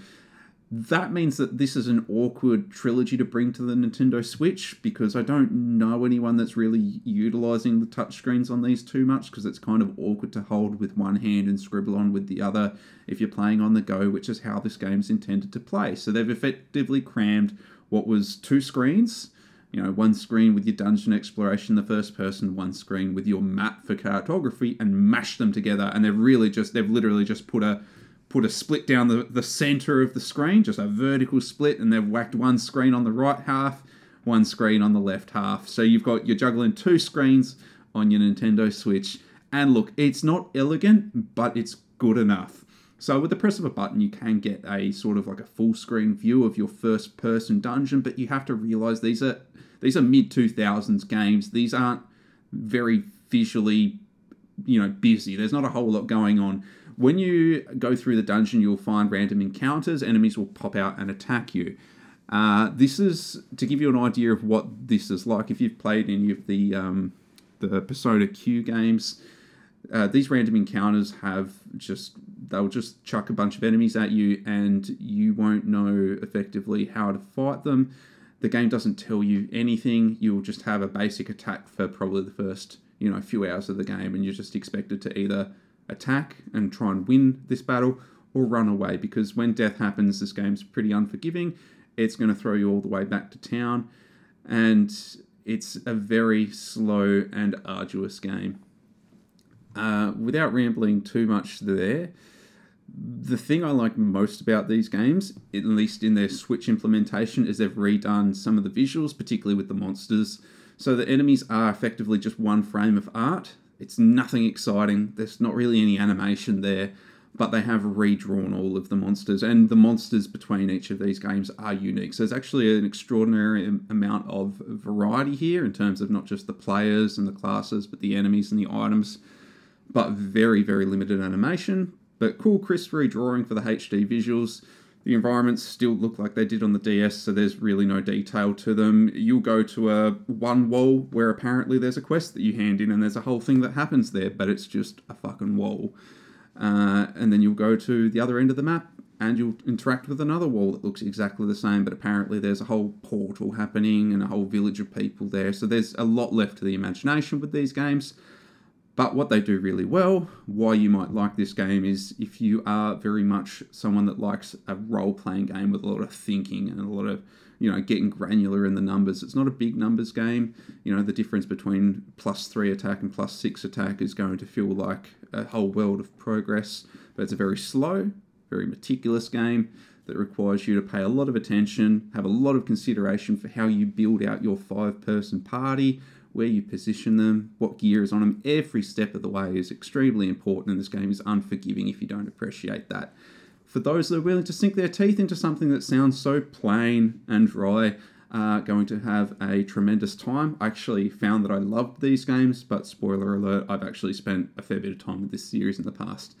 So Etrian Odyssey, it's really cool that it's on the Switch. If you've never played these games before, I'd only say do so if you are interested in that hardcore step by step inching towards the next level style of dungeon crawler from 30 years ago. It's got very little sort of modern quality of life. It knows what it is, and it's just trying to refine those fundamentals from years behind, and it does it very well. You won't like the lack of animation. You probably won't like the fact that there's no tutorializing here. The worst part about this game is it came with a big fat instruction manuals back in the day. There is none of that. There is no physical instruction manual, and the game forgot to implement any kind of reference to that.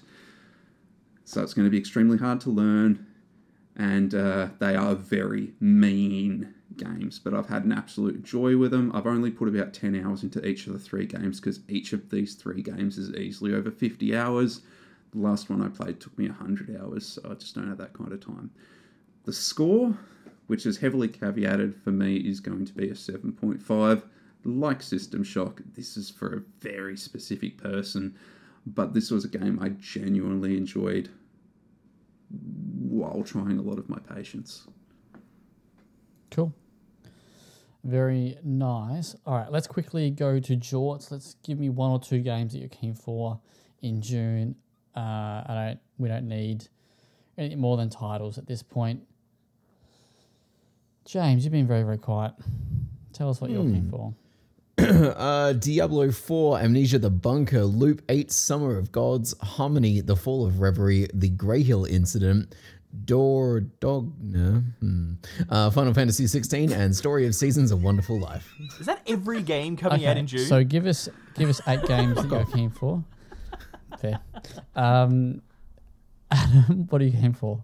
AEW Fight Forever, Zach. That's the only game I'm keen for in June. Ash.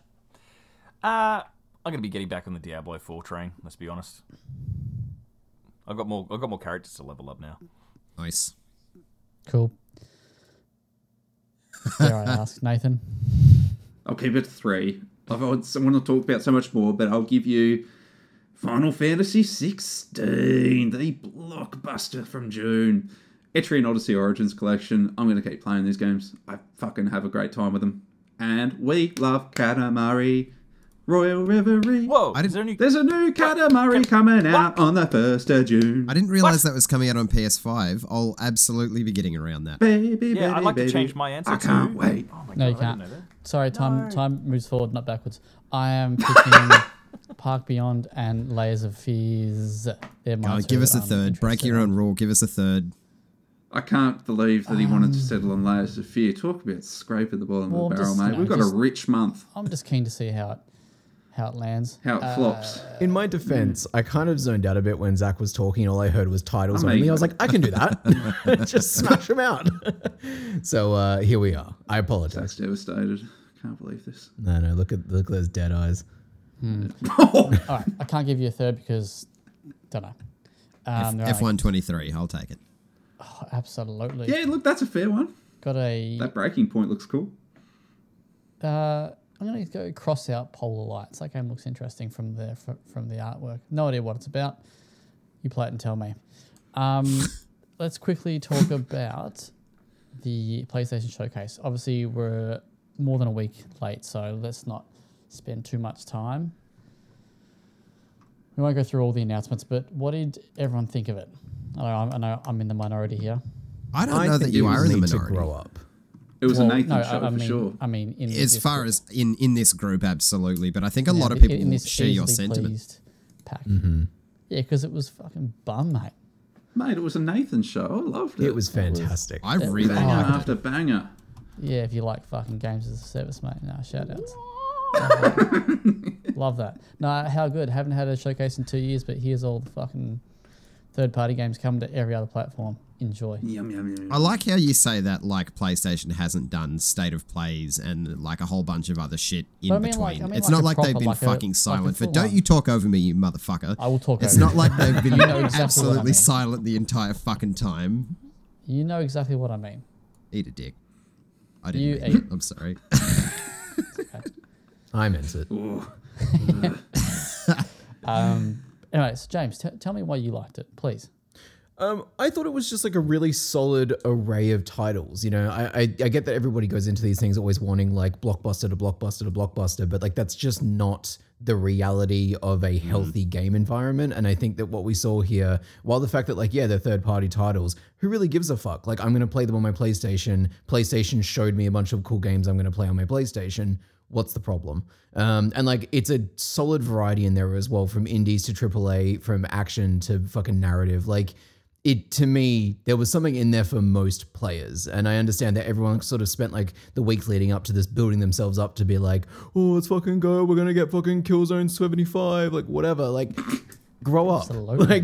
Like, like, like, engage up, with the bro. industry as it is. Don't imagine a version of it and then get Sony's disappointed when you don't get that version. Suggest that this would be an earth-shattering thing because, like, there's people I- out there trying to make it out as if, like, Sony said, like, this showcase will shift your balls into But it's- overdrive. It's not Sony that does it though. Like if you if you were to go off say Kinda Funny's predictions, Mm-hmm. you would think they're going to give you the fucking cure to cancer as well as all of Sony's Only new first party PS5. titles. Like the hype that outlets gave this was fucking outrageous. It was never going to live up to people's expectations. But I agree with James. I think there was a really great little yeah, there's something for everyone, and there were multiple things in there for me. I get that Zach, you bounced off it, mm-hmm. but I thought there was a great showing. Look, I I, don't really didn't care about miss the for third me. party stuff. That that doesn't bother me because whatever. Uh, it's more that the the actual Sony showing itself, what I thought was very lackluster. Um, opened with Fair Game, which looks fucking Yeah, that was the only choice that I was like, why? Why very is this poor. here? The new That- that was- uh, yeah, not- look- the new Bungie thing again. Another games as a service, Marathon. not my thing. Bungie's never going to do anything Um, other than games as a Project service. ever. Project Q looks fucking ridiculous. Metal Gear Solid. Triangle. and so I don't know, like what just like what what is everybody else doing? We can't. I mean, I know that they talked about having this. Was it like they want to release ten games as a service by twenty twenty six or whatever it was like that? So, but surely there's more. They they got to have more. I mean, yes, we got Spider Man, but I just love how quickly we oscillate, sort of as a collective uh, media cycle between let developers work on what they work on, they'll announce it when they're ready, and oh my god, why didn't they show me what they're working on before it was ready so I could pick it apart? Like, it's just. It's an ugly, shitty cycle. Um, also- and the, the reaction to this, I, I thought, was very indicative of that. well, my you know that because you, you never replied to me about that article, which is the one I sent to you because that's kind of how I felt. So this it felt like some of the PlayStation stuff that they showed off is just chasing dead trends a little bit. Um, so like I thought like there's What an the article- PlayStation specific stuff, correct. like, Like- Spider Man, No, not Spider Man. I'm talking about like the new stuff. New stuff. from from PlayStation Studios, or Correct. What So the you're new Isn't that- stuff? you're talking fair Spider-Man? games. That's Well, what fair you're games alluding and to, yeah. and Oh, the right, yeah, and the okay. Bungie thing, right? So like like that like well, the that Fair Bungie thing is multi-platform. Yeah, I know, but it's still from PlayStation. So you I know, get what you for- mean. PvP extraction shooter, Hmm. a it's- trend eh. that's probably going. Well, there's a there was an article I sent to you, James, about Fair Games, and it just it said it just looks like a Ubisoft game. Oh I yeah, mean, I thought that look thing like looked shit at generic the and moment. also it's a fucking CGI deaf as well. trailer. Yeah, I know, but the, Yeah. but okay, but you you you you read this article and, and you tell me that you still Oh no, like I agree. Like I think that I don't like the look of that game, but like that's one game out of I think there's like six or seven that I'm personally very excited for, and so I consider that. But again, I'm only solid- criticizing the the PlayStation stuff. Oh yeah, and uh, look from that point, I, I definitely understand. Like if you're disappointed that you don't have a clearer understanding of what the first party output of PlayStation is going to be moving forward, I completely respect that. Um, but what about PlayStation's first party output would indicate to you that they're not working on things that you're probably going to like already? just to see something because like I, I, again it's it's been two years since they had a proper showcase not these little state of plays that, that say, hey, we're going to show off 20 minutes of Final Fantasy. Hey, we're going to show off 20 minutes of this. You know, this is Mm. where we get all these big announcements. And I feel O- like there open wasn't. query to all the brains here. Uh, what what portions of radio silence in Sony's wheelhouse are we feel as you know representing something big that we don't know about? Like is Santa Monica working on something that we're not aware of? Because Well, they'd have to be. They can't all be mm. sitting around with their fucking. But they're also not going to announce anything this close. You know, after are we God talking War. about, like, but, But you've there got are you got there- there's that Naughty Dog property that we don't know about that they've said exists. So you got Cory We don't know about Barlog's sci-fi you've got thing. you got Wolverine. I mean, I know that Wolverine is probably still There's- quite a while away. Well- You've got Ghost of Tsushima two, Yeah, Sucker maybe, um, or whatever they're working on. Um, Well, has everyone seen the Naughty tweets? Dog has got to be. I mean, we haven't seen a game from Naughty Dog since The Last of Us Part Two. Oh, which because is- they're Also working wondering on what Blue Jak Point and is Daxter doing now. HD, my man. Has anyone seen the tweets coming out a big recently that we mark. might see another sh- PlayStation showcase before the end of the year? Anyway, Yeah, I could see it. I'd say so. there's, Well, there's Also, Summer Games Fest With is Blue right around Point's the Metal corner. Gear Solid 1 Um, remake. The the Game Yeah. Awards are also coming eventually. Like there's you know yes, that young boy who's put his hand up. Because I'm worried that we're getting lost in Yeah. PlayStation shit. No, they're not. Can we talk about the games, please? No. Because there are some Um, games in that I Solid think are actually worth talking about.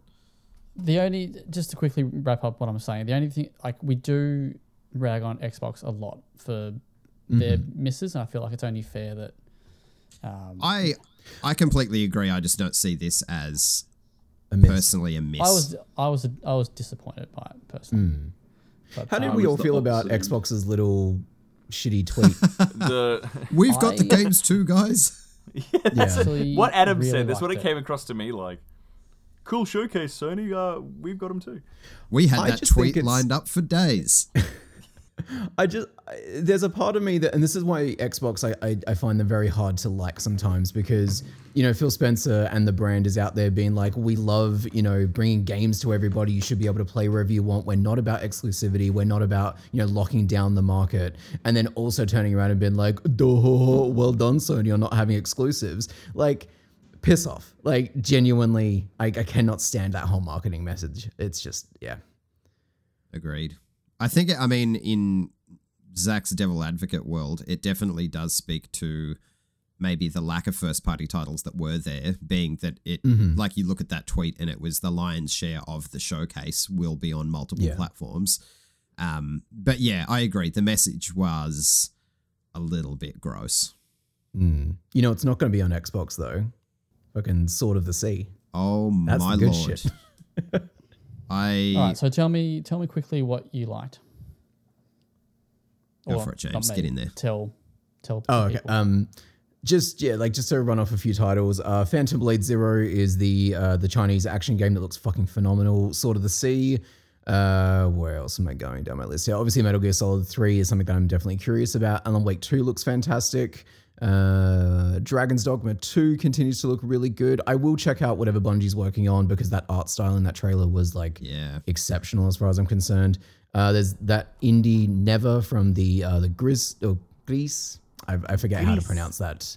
Greece every time. uh, from that team there. I made a little tweet about what I was excited about with some luggage. Um, obviously, Sword of the Sea as well. Um, yeah, I don't know. I just I think that there was a good array of stuff in there and like different experiences that I can look forward to playing on my PlayStation for the next year, you know, or two years. For sure. Do you know? Do you know what I enjoyed about it? And had nothing. Well, it, it was about the games, but it wasn't me getting excited for the games. It was watching people come to realize that Metal Gear Solid Delta, Snake Eater, Metal Gear Solid Three remake, remaster, Triangle. It was people remembering how Konami treated uh, Kojima and suddenly Yeah. going, "Wait a minute."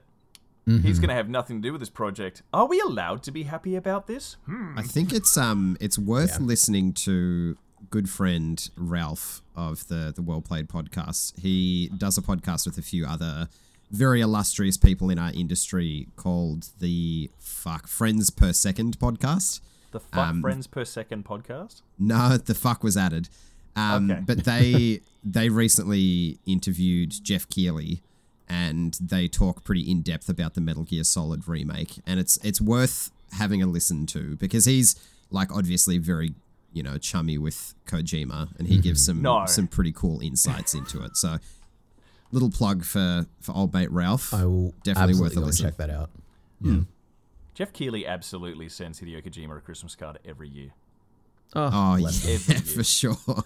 Did you see Kojima tweeted out his lunch like as that trailer went live? Basically, he's there with a little can of Sprite and his spaghetti. I love that man. Bless Yeah, him. that, that's what got me.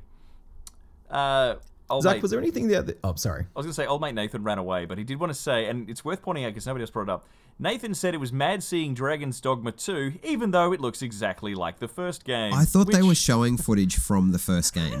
so did I. I mean, okay, it's the same art direction, but that thing is running in RE Engine, which, by the way, RE Engine having a phenomenal run here, right? Like the Fuck thing about. Dragon's Dogma 2 that got me super fucking excited is how dark the night looks now. Like that game is is very much about like the interplay between light and dark, and so giving it that kind of like really fucking spooky, good dark engine lighting, mwah, that Yeah, let's go. fantastic.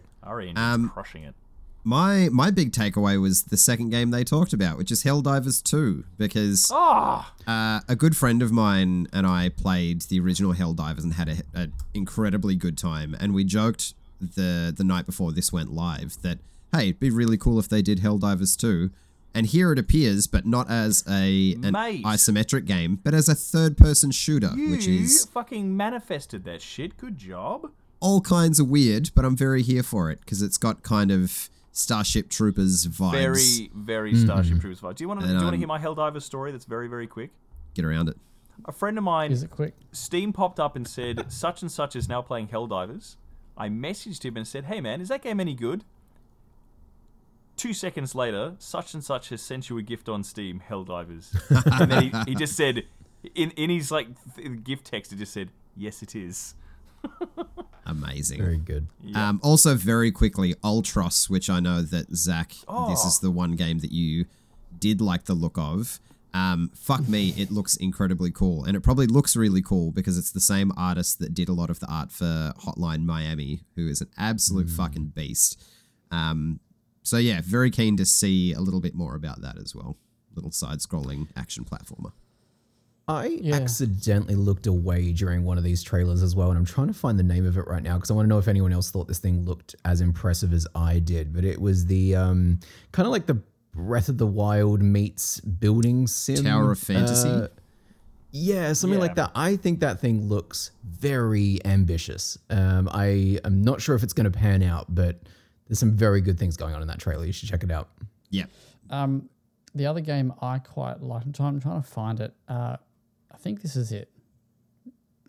Uh, Revenant Is it Hill. Immortals of Aveum? Oh, Uh yeah, that did look very appealing. I don't know if it'll be my my bag because I feel like it's got kind of like farming aspects to it, but it looked very cool.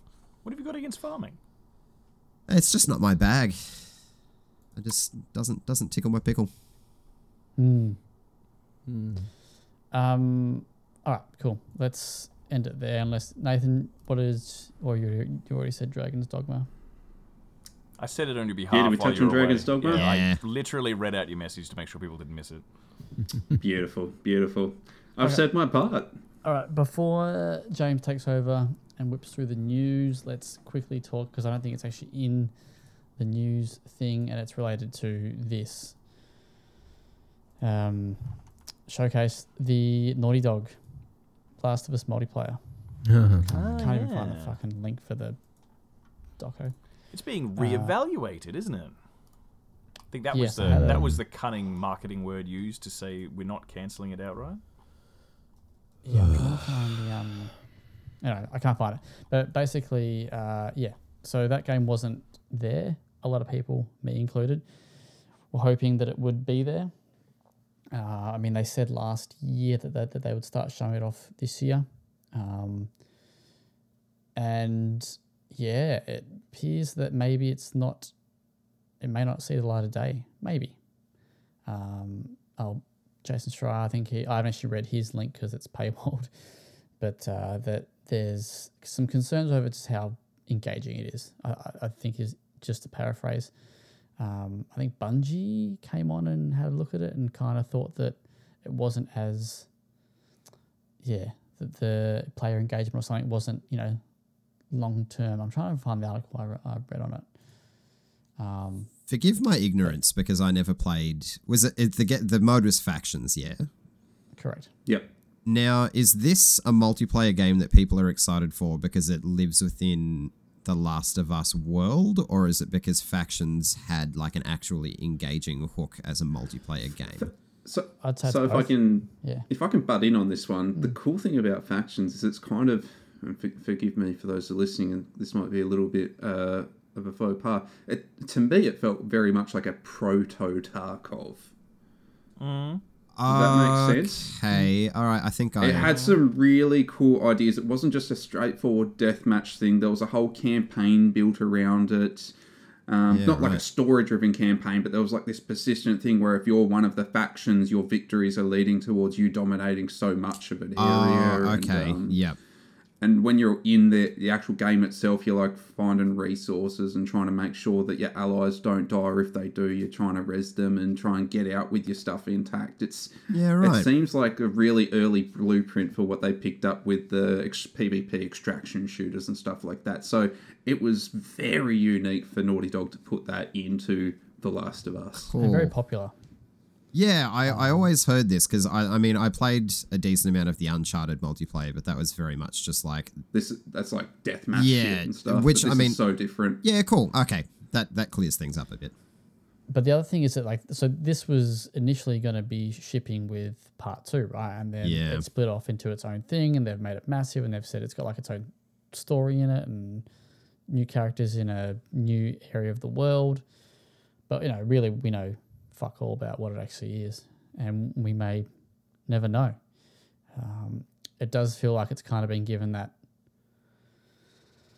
you know, like the that little message before they do eventually cancel it, you know, because Put the bullet. yeah, well, so yeah, they've basically pulled most of the team off that and moved them to other projects, and they're reevaluating the project for now. I didn't So, realize it was that severe. It feels like Yeah. because they shared the concept art for it not that long ago. I feel like I'm going to be seeing that in 15 years attached to articles that are like, "Who remembers this game that we never got to play?" That never Like- happened, yeah. yeah, like it's the sorry Zach, but it's the TimeSplitters for concept art that you see pop up every once in a Oh, while. remember TimeSplitters? that game's coming, man. Yeah.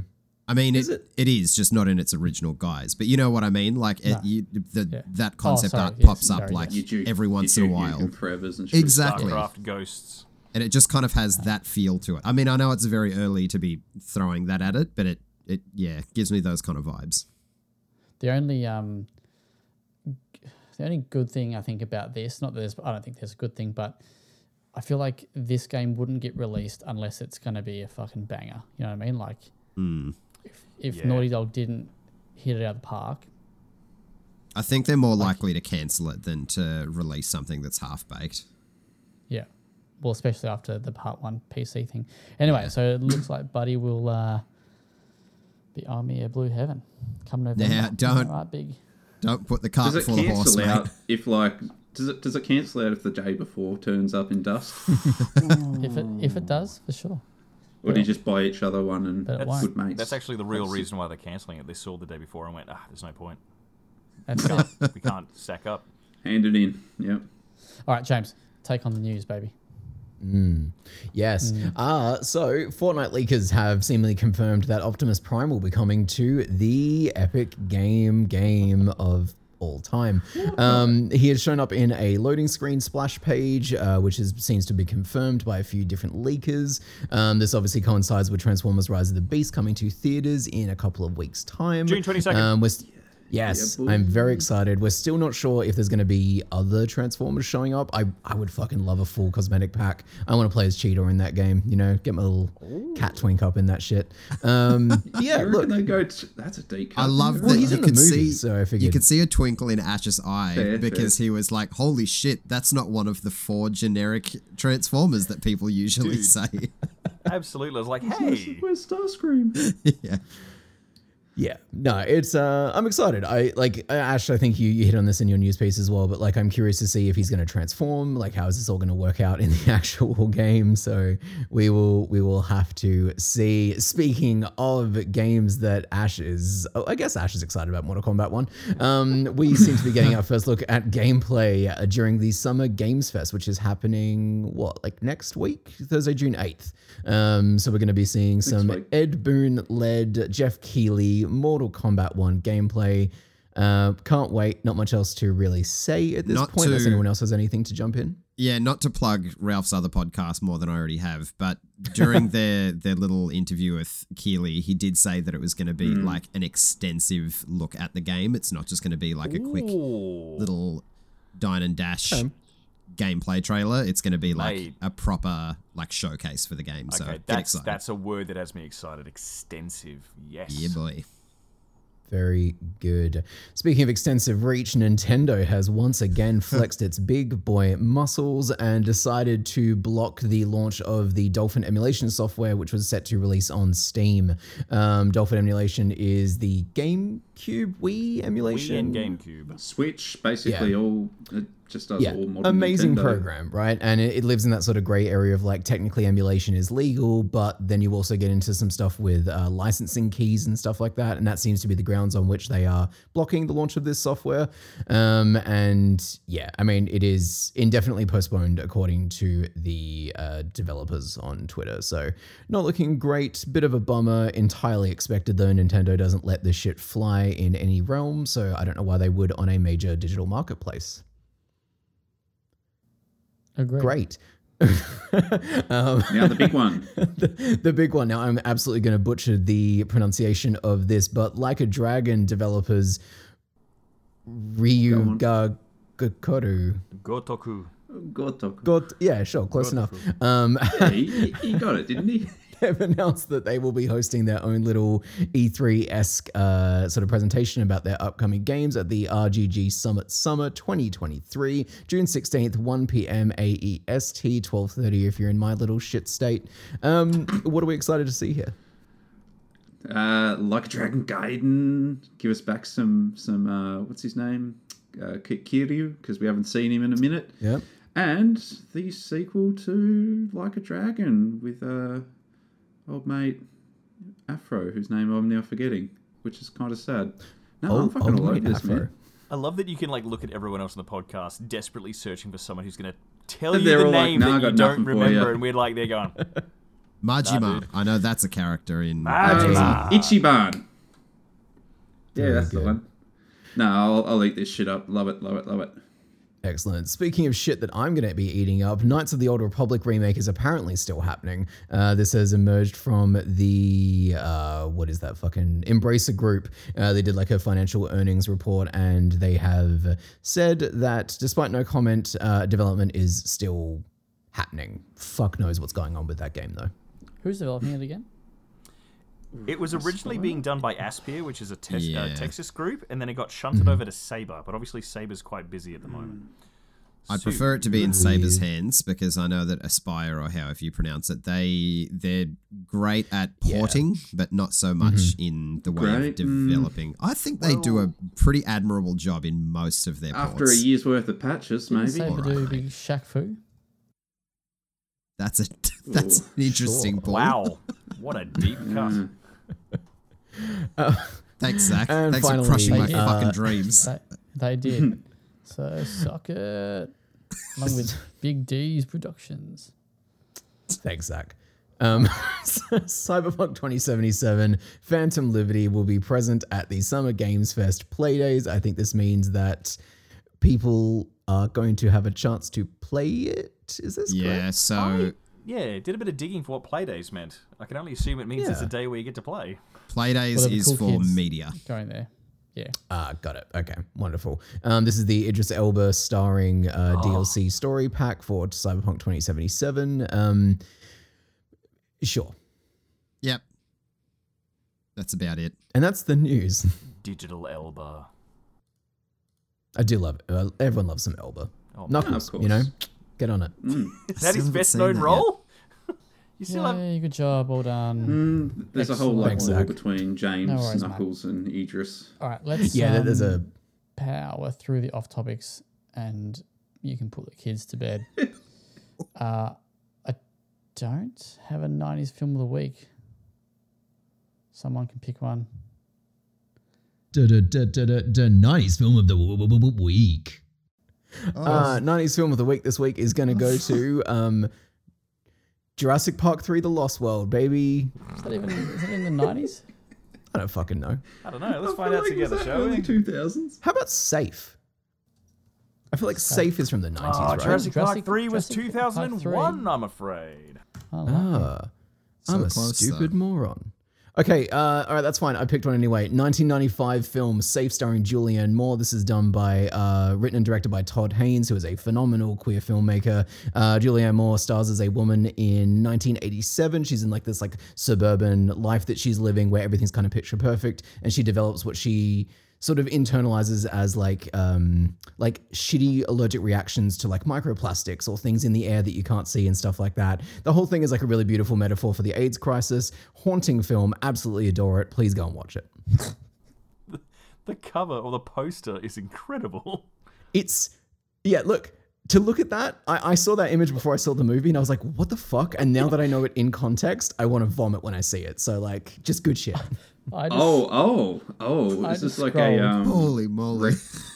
Does, does this get does this have like a dark turn like Requiem for a Dream or some shit? Uh, yeah, but in, in more of like a deeply We've a personal way. Like it is a, a very uncomfortable film. yeah, right. I'm, I'm I'm intrigued. Mine. Hey, do you know something interesting? And while we talk about movies that I found quite cool the other day, do you know that YouTube has a range of free to watch movies with ads nowadays? What? I did. I didn't know Legitimately, that. I went to YouTube movies to like watch something that I own, and there's another section there that is just movies that are free to watch on YouTube, provided that you're okay with watching an ad or two. Fuck that, And Ash. free-to-air. TNA has a bunch of their old pay per views for free on YouTube. Oh. That's where you should be spending your time. Bound for Glory 2007, baby. Get around that. Oh, Wrestling. fair enough. Ooh, I just saw those pictures of the Street Fighter character creator in, in the general channel. I love how you created this thing that you thought was, you know, horrendous, this Freddie Mercury abomination. Yet here's legitimate eldritch horrors, the kind of things that crawl out from under your bed and have you questioning your sanity. And people are taking him into the online mode. yeah, that um, fuck.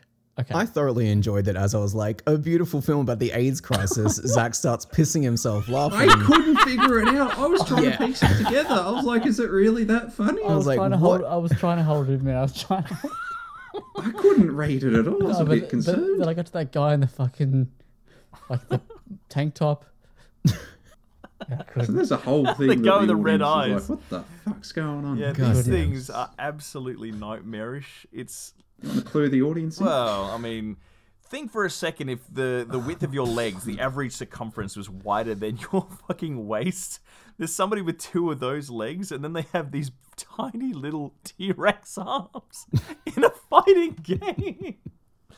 Surely that must put you at a disadvantage when you cannot actually reach your opponent to punch them, yet you can kick through a freight train. Nah, you still just throw fireballs at them until they yeah, die. exactly. Shaka Hadouken. Yeah, as long as you can hmm. Hadouken. Hmm. All right, off topics. Any uh, films and shit you want to talk about? James, did you listen to Sleep Token? Nah. Dead to me.